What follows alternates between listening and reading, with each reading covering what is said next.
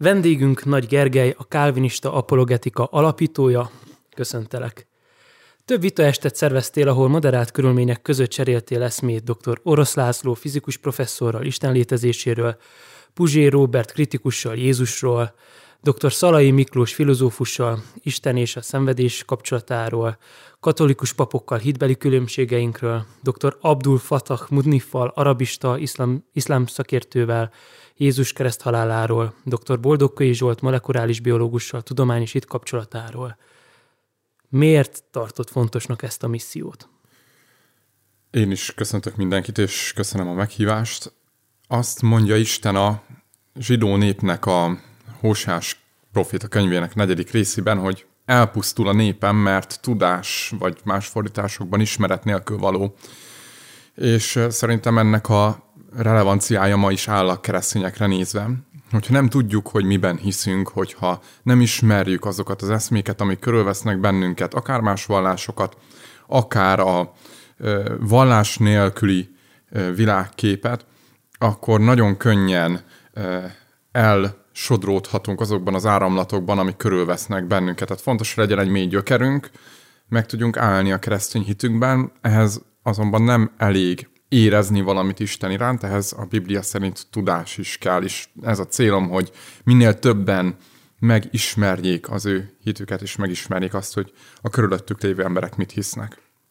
És hol találkozunk a Bibliában apologetikával?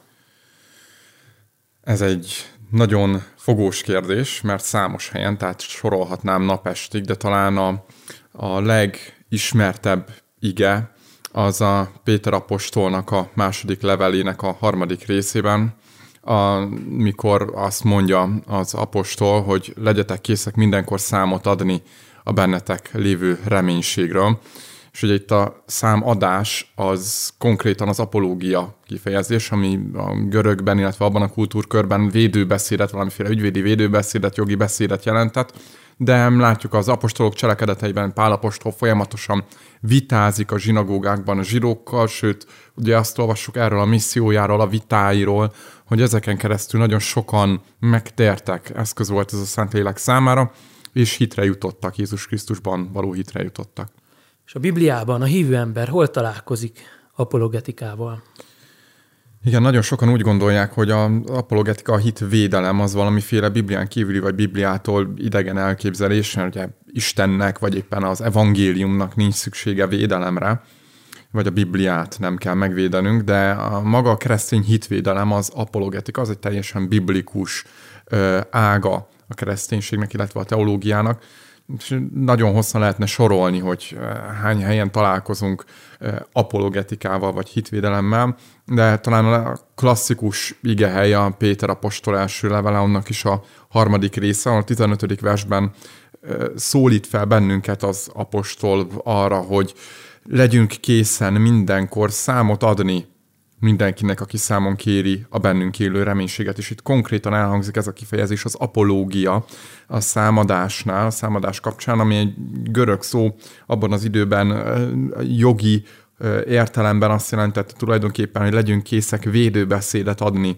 a bennünk élő reménységről, de kedvenc szakaszaim az apostolok cselekedeteiben, amikor Pál szinte mindig, ha egy új városba megy, az első dolga, hogy betérjen egy zsinagógába, és ott vitázzon a zsidókkal Jézus Krisztus feltámadásáról, és ugye azt is olvasok itt, hogy megvannak ezeknek a vitáknak az eredményei, mert Pál hatására, illetve az apologetikája hatására nagyon sokan megtérnek a zsidók közül, és lesznek később keresztények. Persze ez nem egy öncélú dolog, és nem automatikus, ugye ez azt valljuk keresztényként, hogy ez is csak egy eszköz a Szentlélek kezében arra, hogy hitre juttathasson másokat. És melyik részét szereted jobban a vitáknak, amikor a keresztény lelkészek, amikor más keresztény lelkészekkel, papokkal vitázol, kerességről, kárhozatos bálványimádástól, vagy amikor ateistákkal istenérveket és ellenérveket ütköztetsz, esetleg más vallás képviselőivel vitázol? Nincs olyan, hogy kifejezetten valamelyiket jobban szeretném, vagy kevésbé szeretném mindegyik egyedi a maga értelmében. Ugye a kereszténységen belüli eszmecserék vagy, vagy hitviták, akár baptistákkal a keresztségről, arra jók, hogy megismerjük egymást, és felmutassuk azt, hogy testvéri szeretetben is lehet ezekről a kérdésekről teológiai disputát folytatni, vagy vitát folytatni, és ebből tanulnak az adott felekezet követői vagy hívei, és nem söprik a szőnyeg alá ezeket a különbségeket, de mégis azt látják, hogy, hogy az, az alapokban, akár az evangéliumban egyetértünk, és testvérként fordulunk egymás felé. Amikor nem keresztény a közeg, az azért érdekes, és azért kifejezetten jó, mert ugye ez egy missziós terület is, ahol mindig valamilyen formában be lehet idézőjelben csempészni az evangéliumot, és így olyanok is hallhatják a feltámadásról szóló örömhírt, akár muszlimok, akár nem hívő emberek, akik egyébként nem feltétlenül találkoznának vele, mert vasárnap például nem mennek be templomba. Aki látott már téged vitázni, azok mindegyet értetnek abban, hogy rengeteget készülsz egy-egy vitára. Hogyan töltődsz? Miből van energiát töltődni? Hát ez elismerő, nem, nem ö, ö, mindig találkozom ezzel, ö, mert ugye általában a visszajelzések nem a vita partnereim felől jönnek, hanem a hallgatóság felől, és ugye az embereket ilyenkor nagyon zavarja az, hogyha valaki belemászik az ő világképükbe, és elkezdi ö, megpedzegetni azokat az alapokat, amiket biztosnak hittek, de hát a töltődésem az nagyon furcsa módon a tanulás, illetve az, hogy folyamatosan igyekszem nyomon követni azt, hogy mi, mi zajlik tőlünk nyugatra ezen a területen, ahol elképesztő, hogy milyen érdeklődés van, főleg a fiatalok részéről a keresztény hitvédelem iránt, és szinte nem telik el olyan nap, hogy ne látnánk akár egy, egy új hitvédelmi videót, vagy ne ülnének le egymással akár egy ateista és egy keresztény különböző filozófiai vagy teológiai kérdésekre vitatkozni, engem ez szokott feltölteni. Ezeket nézem, ezeket olvasom, és tanulok belőlük. Ahogy említetted, vannak akiknek megütközést okoz az, hogy, hogy belemásznak a, az aurájukba, csúnyán mondva, újra kezdem a kérdést. Az egyházon belül is vannak, akikben megütközést okoz, hogy bátran vállal szélsőségesnek tűnő nézeteket a Bibliából. Szerinted mi lehet ennek az oka? Nagyon érdekes, mert alapvetően én úgy gondolom, hogy nem szélsőséges az, amit én vagy akár más konzervatív evangelikálok, reformátusok, baptisták, evangélikusok képviselnek. Nem mondunk semmivel sem többet, mint amit például a hitvallásaink tanítanak, illetve azt, amit, amit általában a konzervatív teológusok vagy keresztény hívők vallanak, akár az Egyesült Államokban, akár Angliában, akár Németországban vagy Svájcban szélsőségesnek tűnhet, mert mert olyan értelemben radikális, hogy az evangéliummal, illetve az evangélium kapcsán nem köt kompromisszumot.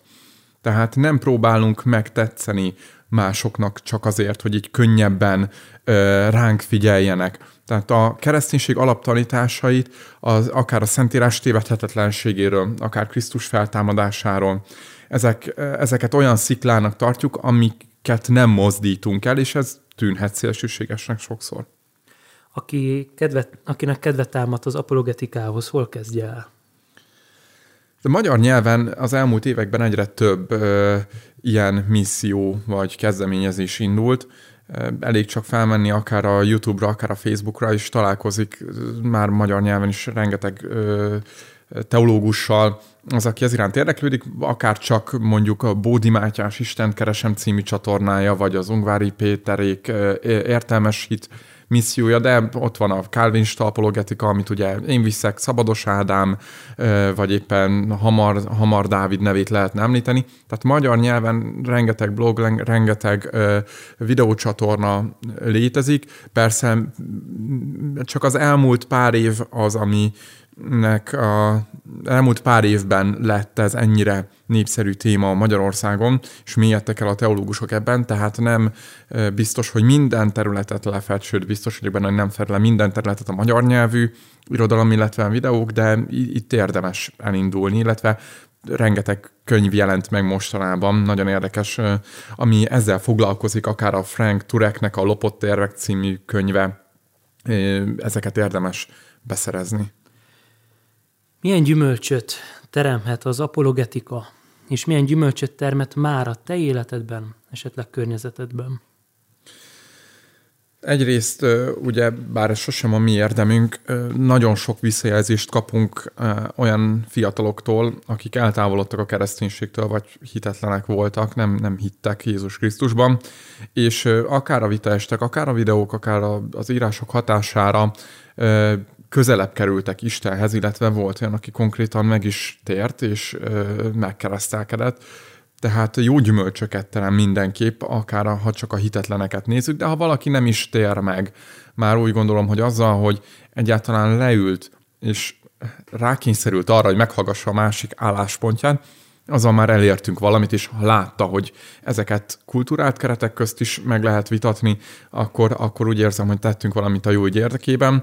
Ugye a keresztényekre nézve gyümölcs lehet az, hogy ha valaki megismeri a hitét, akár rájön arra, vagy látja azt, hogy a mi hitünk nem egyfajta vak hit, ami a tények ellenére hit, vagy a tényekkel szemben áll, hanem bizony, nagyon erős tények és bizonyítékok támasztják alá, akkor meg tud erősödni az ő hitében. Ugye a keresztények élete az nem mindig könnyű sehol, nem ígéri Isten azt, hogy mi boldogok leszünk egész életünkben, és mindig ugyanolyan hőfokon fog égni a mi hitünk. Vannak hullámhegyek, vannak hullámvölgyek, és az apologetika segít abban, hogy amikor távolabb érezzük magunkat Istentől, amikor úgy érezzük, hogy mély ponton vagyunk lelkileg, vagy nem szól hozzánk Isten, mintha Isten hallgatna, akkor is ha a szívünkkel nem is érezzük, az eszünkkel, attól még tudjuk, hogy mi az igazság oldalán állunk.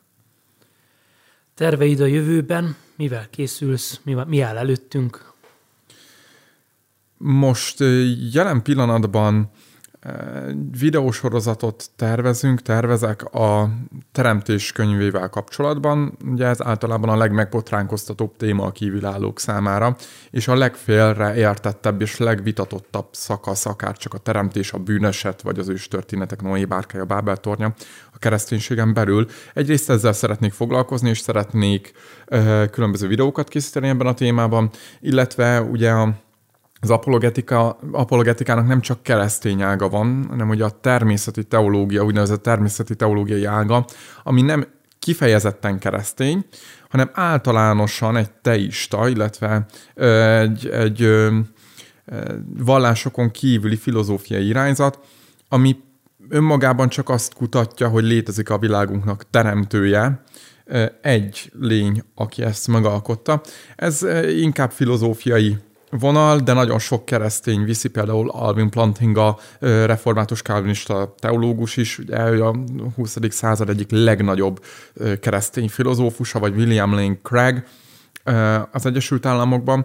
Szóval egy kicsit ezeket az érveket is az univerzum finom hangoltságából, az univerzum kezdetéből vette, akár az evolúciós istenérveket felmutatni, megmutatni itt a magyar közegnek is. Örülnék, hogyha ezek elterjednének, és örülnék, hogyha egyre többen érdeklődnének az apologetika iránt, és akár kezdenének el saját munkát is ezen a területen.